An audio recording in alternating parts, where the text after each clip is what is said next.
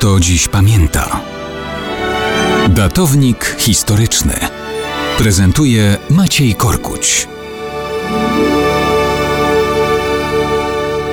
17 stycznia Armia Czerwona zajęła ruiny Warszawy. 18 weszła do Krakowa. Sowieci zrobili wcześniej wszystko, aby Niemcy stłumili powstanie warszawskie. Pozwolili im przez następne miesiące równać z ziemią polską stolicę. Krakowa Niemcy nie zamierzali niszczyć, nie dlatego, że byli fajni, po prostu nie mieli takich planów. Więc nie było żadnych ładunków wybuchowych ani pod Wawelem, ani pod Sukiennicami, ani pod Bazyliką Mariacką. Sowieci prąd z nad Wisły i Sanów w styczniu 1945 roku w stronę Górnośląskiego Okręgu Przemysłowego nagle znaleźli się na północ od miasta. Niemcy zrezygnowali z planów obrony Krakowa. Mieli za mało sił.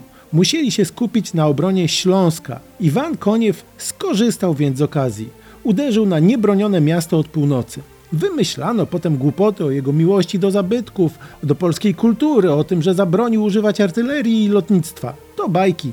Sowiecka druga armia lotnicza bombardowała miasto rutynowo, podobnie jak prowadzono ostrzał artyleryjski. Ale, jak mówiliśmy, Niemcy szybko się ewakuowali i do większych walk z wycofującymi się oddziałami doszło na obrzeżach miasta. Dopiero po dwóch miesiącach wymyślono opowieści o zaminowaniu miasta przez Niemców i o jego ocaleniu przez Armię Czerwoną.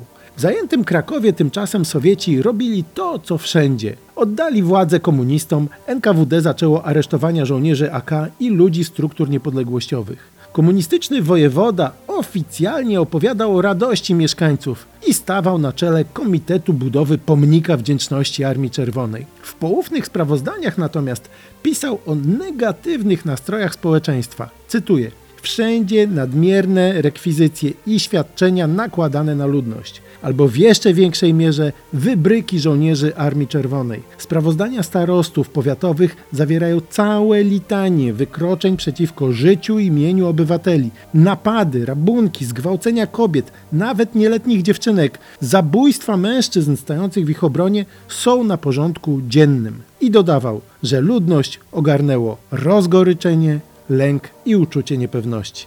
No ale pomnik wdzięczności oczywiście budował dalej.